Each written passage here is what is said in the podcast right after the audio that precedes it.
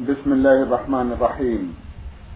الحمد لله رب العالمين والصلاة والسلام على سيد المرسلين نبينا وسيدنا محمد وعلى آله وصحبه وسلم.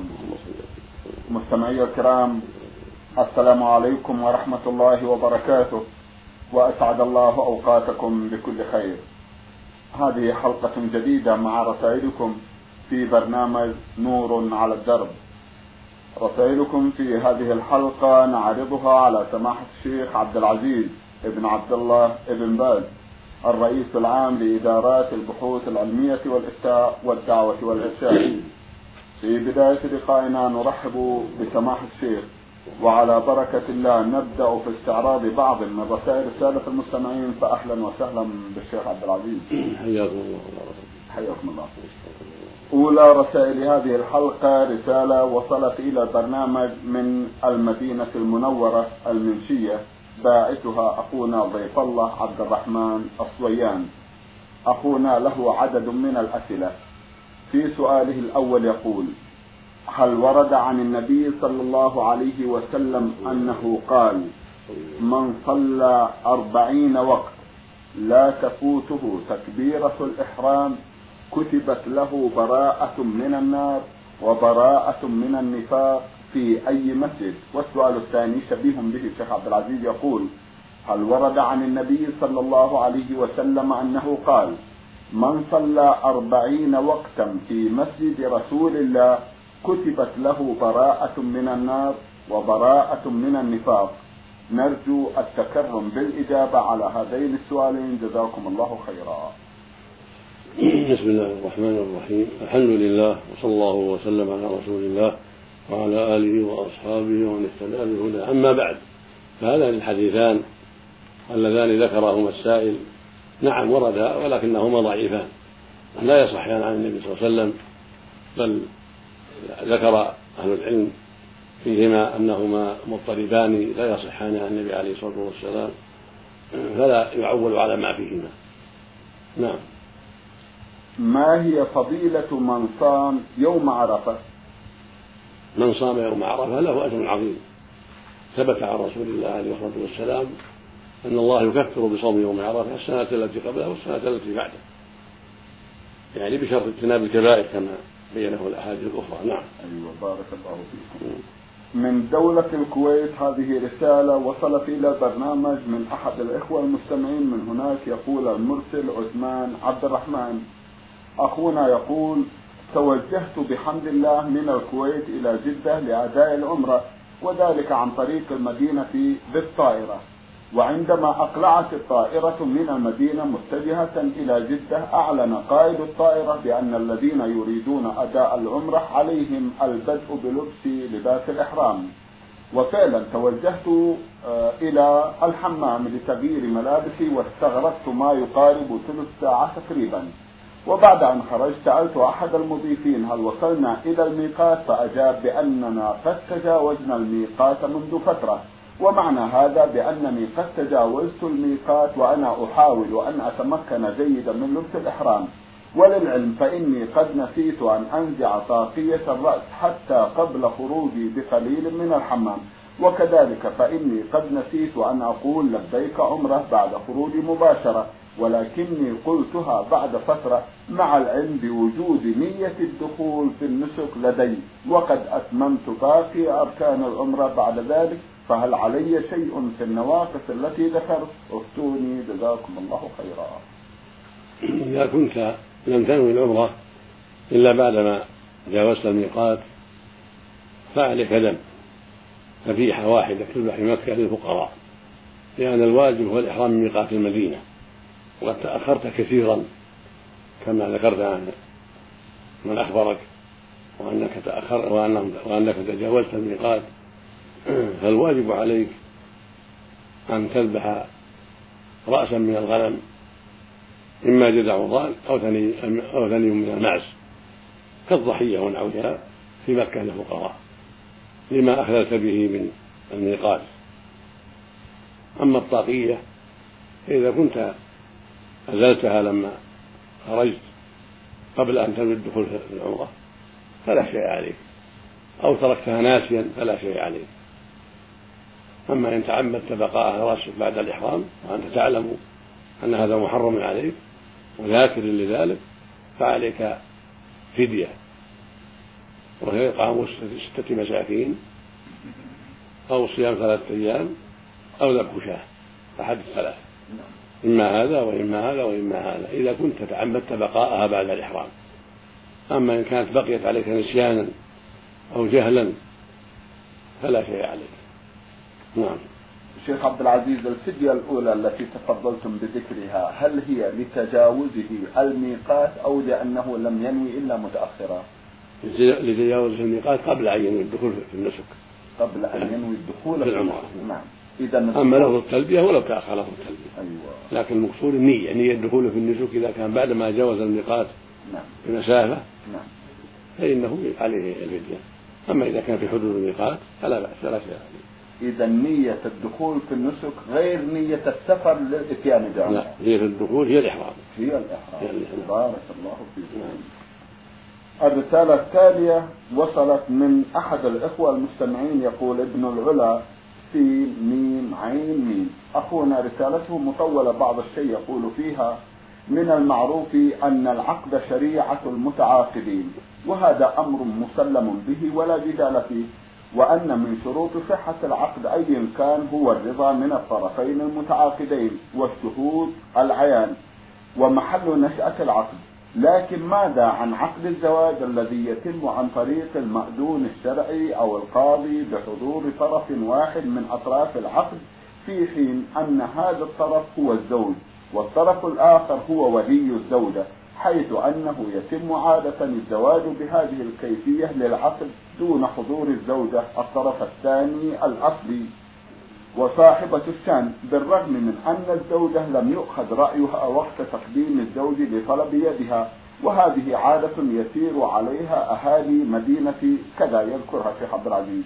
بعدم أخذ رأي الفتاة أو التي ترغب في الزواج عندما يتقدم لها أحد ولو حتى ولو فرض أن هذا المتقدم قريب لها ويستمر على هذا الأسلوب شيخ عبد العزيز ليخلص أن المخطوبة لا يؤخذ رأيها وعند كتابة العقد لا تكون حاضرة ويسأل عنه فقط. العقود أنواع فعقد النكاح له شأن وعقد البيع والإجارة ونحوهما له شأن آخر طيب. فعقد البيع يستحب فيه الإشارة لأن الله قال وأشهدوا إذا تبايعتم فإذا تبايع وأشهد شاهدين فهذا هو الأفضل وهذا هو السنة.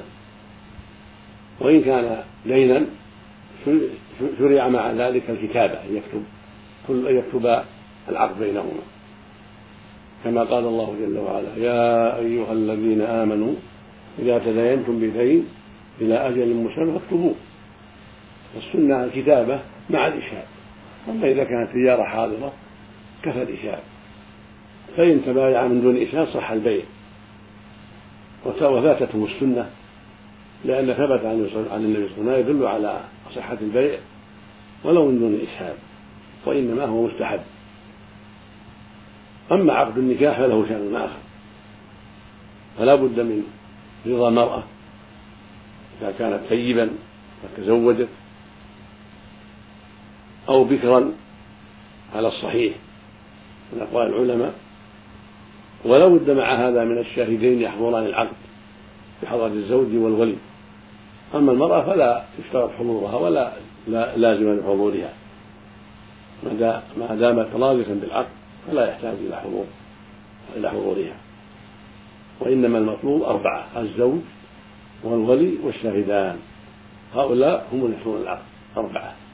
الزوج والولي والشاهدان فإذا حضر الشاهدان كفى. لقوله صلى الله عليه وسلم لا نكاح إلا بولي وشاهدي عدل المقصود أنه يزوج المأذون الزوجة من جهة الولي بحضرة الشاهدين فيقول الولي زوجتك نعم. ابنتي أو أختي أو ابنة أخي على حسب حال المنكوح نعم. ويقول الزوج قبلت هذا الزواج. والشاهدان يسمعان. هذا إذا كانت راضية الزوجة شاهدين يشهدان برضاها. أو المأذون قد حضرت عنده وعرف رضاها. أو أبوها أخبر بذلك وهو ممن يوثق به ويطمئن إليه كفى ذلك. أما ما يتعلق بالذكر ففيها خلاف مثل ما تقدم لكن الصحيح أنه لا بد من رضاها وليس لأبيها أن يزوجها بغير رضاها لقول النبي صلى الله عليه وسلم والبكر يستأذنها أبوها وإذنها صمتها ولقوله صلى الله عليه وسلم لا تنكح الأيم حتى تستأمر ولا تنكح البكر حتى تستأذن. قال فكيف إذنها؟ قال أن تسكت. فلا بد من إذنهما جميعا. الثيب والبكر ولو كان الولي هو العبد على الصحيح. من قولي العلماء. وقال بعض أهل العلم إن لأبيها خاصة أو يزوجها بغير إذنها لأنه أعلم بمصالحها. لما جاء في بعض الروايات قال صلى الله واليتيمة تستأمر. قالوا مفهومه أن غير اليتيمة لا تستأمر. والصواب أن هذا لا مفهوم له. وأن الاستئذان لليتيمة وغير اليتيمة. ولكن نص النبي على اليتيمة بشدة الحاجة إلى استئذانها. وإلا فالجميع يستأذن جميع النساء يستأذن البكر والثيب اليتيمة وغير اليتيمة. كل النساء معه. هذا هو الصواب. وإذا زوجها أبوها بغير إذنها وهي بكر وأجاز له الحاكم الشرعي مضى لأن الحاكم حكمه يرفع الخلاف فإذا أجازه بعض الحكام من القضاة أخذا بقول من قال إن البكر لا يستأذنها أبوها وأنه أعلم بمصالحها هذا قول معروف لأهل العلم. وإذا أجازه الحاكم وأمضاه الحاكم ارتفع الخلاف. ولكن لا يجوز لأبيها أن يتساهل في هذا ولا أن يتعلق بعض الخلاف في ذلك لأن الرسول صلى الله عليه وسلم قد حكم في الموضوع. وهو المشرع عليه الصلاة والسلام وهو الذي يجب على الأمة أن تأخذ بقوله وتستقيم على شرعه عليه الصلاة والسلام. ولأن الأب لا يؤمن قد يتساهل في هذا إما لكونه ابن أخيه أو لأنه أعطاه مالا كثيرا أو لغير هذا من الأسباب فلا يبالي بالبنت ولا يرحمها ولا يعطف عليها ولا يبالي برضاها وعدمه. فلهذا جاء الشرع بالاستئذان مطلقا. ولو كان أباها ولو كانت بكرا لا بد من الاستئذان على الصحيح. دافعا للمضرة عن البنت وحرصا على سلامة مطلوبها.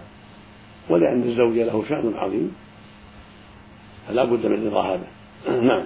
بارك الله فيكم. تتفضلون بإعادة صيغة العقد حتى تبتعد الشبهة عن أخينا لو نعم. العقد يحضره أربعة. طيب. الولي وهو أبوها إن كان موجودا وهو وكيله إن كان غائبا فإن كان مفقودا فابنها إن كان له ابن كبير مرشد فإن كانت ليس لها ابن ولا أب أخوها الشقيق ثم أخوها لأب ثم أقرب العصبة. هكذا يتولى العقد أقربهم وأولاهم الأب إن كان موجودا ثم الجد إن كان موجودا بعد الأب بأنفسهما أو بوكيلهما.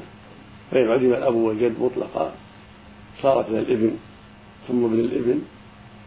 فإن لم يوجد ابن ولا إبن لأنها بنت صغيرة ما لها أولاد زوجها أخوها. الشقيق كان لها أخ شقيق. فإن عدم فأخوها لأب. فإن عدم فابن أخيها الشقيق. فإن عدم فابن أخيها لأب وهكذا. الأقرب فالأقرب وليس لهم جبرها على أحد. بل لا بد من رضاها. إلا إذا كانت صغيرة دون التسع فلأبيها ينظر في مصلحة خاصة للأب خاصة. ينظر في مصلحتها إذا كانت دون التسع ولا تحتاج إلى إذن في هذه الحالة لأن الرسول صلى الله عليه وسلم تزوج عائشة من أبيها بغير إذنها لأنها كانت صغيرة دون التسع تزوجها وهي بنت سبع أو ست سنين رضي الله عنها. أما إذا بلغت تسعا نعم. فإنها لا تزوج إلا بإذنها من أبيها وغير أبيها. نعم. بارك الله فيكم. ويحضره أربعة كما تقدم. أيوة. الأب الولي مطلقا. الزوج الشاهدان هؤلاء الأربعة يحضرون النكاح. نعم. الولي سواء كان أبا أو غيره. الزوج الشاهد. أما المرأة لا يشترط حضورها. لا يشترط حضورها. وهل تشترط الوكالة بالنسبة للمرأة؟ لا ما يحتاج وكالة. لا يحتاج. متى شهد الشاهد برضاها بارك الله فيكم. إذا المهم في الموضوع أن يؤخذ رأيها نعم. وهذا ما يركز عليه أخونا في رسالته لا بد من هذا نعم ولو كانت بكرا على الصحيح بارك إلا أن تكون دون الكسب فلأبيها خاصة أن ينظر في مصلحتها ويزوجها بمن يراه أهلا لذلك لوجه مصلحة لا للطمع بل لمصلحة للبنت نفسها نعم. نعم.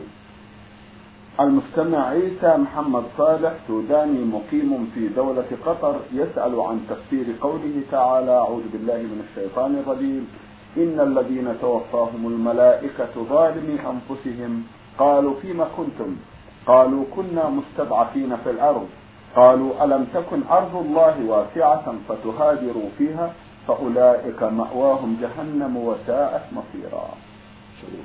هذه الآية ذكر علماء التفسير أنها نزلت في من جلس بين أرض المشركين ولم يهاجر من دون عذر. فإنه قد ارتكب إثما عظيما بإجماع المسلمين كما ذكر ذلك الحافظ ابن كثير رحمه الله وغيره. فالملائكة تقول لهم ألم تكن أرض الله واسعة فتهاجروا فيها يعني لماذا لم تهاجروا تتركوا بلاد الشرك؟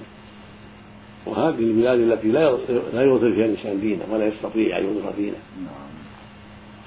فهذا لا يجوز له اللقاء بينهم بل يجب عليه أن يهاجر إلا إذا كان عاجزا. لكونه لا يهتدي السبيل وليس عنده نفقة لمن يدله على الطريق هذا معلوم لقوله سبحانه إلا المستضعفين من الرجال والنساء والولدان لا يستطيعون حيلة ولا يهتدون سبيلا. لا حيلة لعدم النفقة. ولا يهتدون السبيل لعدم دلالة الطريق لو خرجوا فأولئك عسى الله يعفو عنهم وكان الله عفوا غفورا هؤلاء هم الذين جلسوا في بلاد الشرك ولم يهاجروا مع القدرة. نعم. فالله توعدهم بجهنم نسأل الله العافية. نعم. بارك الله فيكم. يسأل أخونا أيضا عن الذي يحكم عليه بالقصاص قتلا. هل يصلى عليه أو لا؟ نعم يصلى عليه إذا كان مسلما أيوة. يصلى عليه ولو أنه فعل هذه الجريمة نعم. والقصاص كفارة وهكذا من زنى وهو محصن أو زنت وهي محصنة فقتل نعم. بالرجل يصلى عليه سواء كان ثبت عليه ذلك بالشهود أيوة. أو بالإقرار أيوة. والنبي صلى الله عليه وسلم صلى على ماعز الذي زنى وهو محصن نعم. فأمر النبي برجمه ثم صلى عليه وصلى على الغامدية عليه الصلاة والسلام زنت محصنة فأمر برجمها وصلى عليها عليه الصلاة والسلام. لأن إقرارهم وتوبتهم له شأن عظيم. توبة يغفر الله بها الذنوب ثم الحد زيادة. من كفارة من أسباب الكفارة أيضا. فالحاصل أن من قتل بحق وهو مسلم يصلى عليه. القصاص حق إقامة الحدود حق يصلى عليه وهكذا لو قتل إنسان ظلما من باب أولى أن يصلى عليه. نعم. بارك الله فيكم. سماحة الشيخ ذكرتم أن القصاص كفارة، هل هو كفارة في الدنيا والآخرة أيضا؟ نعم نعم. بارك لكن يبقى حق القتيل. حق القتيل. هذا لحق الله ولحق الورثه. أما حق القتيل فيبقى وإذا كان القاتل تاب توبة صادقة نعم فالله سبحانه يرضي عنه القتيل بما يشاء سبحانه وتعالى أما بقية المعاصي الأخرى بقية المعاصي الأخرى فهي كفارة في الدنيا والآخرة. مثل ما قال الرسول صلى الله عليه وسلم. اللهم صل عليه من أدركه الله في الدنيا كان كفارة له. الحمد لله. ومن مات على ذلك مستورا فأمره إلى الله. الحمد لله. إن شاء فعل وإن شاء عاقب سبحانه وتعالى. جزاكم الله خيرا. هذا يقع في كل المعاصي نعم نعم على كل المعاصي. كل المعاصي. التي أدرك حدها في الدنيا. نعم. أو تاب منها في الدنيا. تغفر له. أما من مات عليها لم يحد ولم يتب فهذا أمره إلى الله. لقوله سبحانه وتعالى إن الله لا يغفر أن يشرك به ويغفر ما دون ذلك لمن يشاء. بارك الله فيكم. الواقع هذه بشرى إلى أصحاب المعاصي الذين أدركتهم إقامة الحدود في الدنيا وإذا علموا أن هذا كفارة لذنوبهم لعل الله سبحانه وتعالى أن يهديهم بعد هذا ولا يقترفوا المعاصي مرة أخرى. نعم مثل ما قال النبي صلى الله عليه وسلم لما بايع الناس أنه يشرك ولا يسرق ولا يزنو ولا يقتل. قال بعد هذا فمن أدركه الله في الدنيا يعني في الحج نعم. ونحوه كان كفارة له. ومن لم يقم عليه الحد في الدنيا يعني من لم يدرك في الدنيا فأمره إلى الله سبحانه وتعالى. إن شاء غفر له وإن شاء عاقب جزاكم الله خيرا السؤال الثاني لأخينا من السودان والمقيم في قطر عن الأطفال هل يلزمون بلبس الإحرام عند العمرة أو الحج؟ نعم الأطفال مثل مثل الكبار إذا نوى عنهم وليهم المسؤول عنهم في في السفر أو كأبيهم أو أمهم أو أخيهم المسؤول عنهم في هذا السفر نعم. الذي حج بهم نعم. إذا تولى عنهم الإحرام بأن كانوا دون السبع فتولى عنهم الإحرام أو فوق السبع وأمروا بالإحرام يعلمون. والذي فوق السبع يعلم يقال له ذكر اخلع الملابس المخيطة والبس إزارا ورداء واكشف رأسك. وإن كان صغيرا من السبع كشف رأسه وألبس قطعة من الخام وجرد من القميص والفنينة مثلا والسرابيل ولف في اللفافة وربطت عليه حتى يكمل عمرتها وحجة. وهكذا الكبير فوق السبع يعلمه وليه يقال سو كذا وسو كذا وسو كذا. أما الأنثى فلا فإحرامها في وجهها ما عليها. تلبس ما شاءت من الملابس. تلبس يعني تحرم في ملابسها العادية. نعم. وإذا احرمت ملابس غير لافته للنظر يعني غير جميلة يكون ذلك أولى وأفضل حتى لا تلفت النظر وحتى لا تفتن أحدا لأنها تخالف الناس فقد يبين منها شيء من هذه الملابس التي قد تفتن الناس. وهكذا الصغيرة تلبس ملابس مناسبة للمقام ليس فيها زينة كثيرة بل ملابس عادية. فلا وتكشف وجهها لأنها صغيرة. فإذا كان ممن يغطى وجهه كالمراهقة والكبيرة يغطى وجهها بما معه من خمار من دون نقاب. النقاب تمنع من النقاب وهو ما يصنع للوجه. من الملابس التي تصنع للوجه. نعم. يكون فيها نقب للعين أو العينين وبعضهم يجعلها يلفها على الوجه يجعل غطاء للوجه على قدره يغطي الأنف والفم والجبهة. وتبقى العينان. نعم. هذا كله تمنع منه وتغطى وتغطي وجهها بالخمار ونحوه كما قالت عائشة رضي الله عنها كنا مع النبي صلى الله عليه وسلم في الحج وكنا إذا دنا منا الرجال سدلت إحدانا خمارها على وجهها. فإذا بعدوا عنا كشفنا. نعم. جزاكم الله خيرا. على ذكر الحجاب والنقاب أخت لنا من العراق تعاني معاناة كبيرة بموجب آه، فهمي لرسالتها وتقول إن أهلها يمانعونها عن الحجاب وتسأل لو تكرمتم شيخ عبد العزيز كيف تتصرف؟ الواجب عليها طاعة الله ورسوله ولا يجوز لها طاعة أهلها فيما حرم الله لأن الرسول عليه الصلاة والسلام قال إنما الطاعة في المعروف وقال عليه الصلاة والسلام لا طاعة للمخلوق في معصية الخالق. والله يقول سبحانه في كتابه العظيم في شأن النساء وإذا سألتموهن متاعا فاسألوهن من وراء حجاب. ذلكم أطهر لقلوبكم وقلوبهن. الحجاب طهارة لقلوب الجميع للذكور والإناث. ومن أسباب السلامة من الفتنة. ويقول عليه ويقول جل وعلا يا أيها النبي قل لأزواجك وبناتك ونساء المؤمنين يدنين عليهن من جلابيبهن. ذلك أدنى يعرفن فلا يؤذين والجلباب ما يلبس فوق الملابس العادية ويغطى به الوجه والرأس.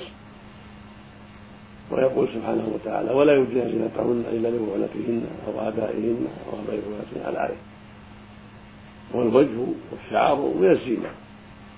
بل هو أعظم الزينة وهكذا الصدر وهكذا اليد والقدم ونحو ذلك. فالمؤمنة تستر نفسها عن الرجال الأجانب. ولو قال لها أهلها اكشفي ولو قال لها زوجها اكشفي. لا تكشف لإخوانك ولا لأقاربك. ولو قال أبوها ذلك أو عمها أو زوجها أو جدها أو غير ذلك. طاعة الله مقدمة. قالت عائشة رضي الله عنها فيما ثبت في الصحيحين عنها رضي الله عنها قالت لما قال أهل ما قالوا لما في غزوة الإفك نعم. قالت لما تأخرت في حاجتها وارتحل القوم وجاءت إلى مكان فلم تجدهم فاضطجعت تنتظر. فإذا بصوت صفوان المعطل لما رأى السواد قال إنا لله وإنا إليه راجعون. فسمعت الصوت قالت فلما سمعت صوته خمرت وجهي. وكان قد رآني قبل الحجاب. فعرفني فقولها فخمرت وجهي وكان قد رآني قبل الحجاب. يبين أن الحجاب الذي شرعه الله لهن ونزل به القرآن من جملته تحفظ الوجه. ولأن الوجه مجمع الزينة تعرف به المرأة جمالا ودمامة. ما تعرف بيدها ولا بقدمها.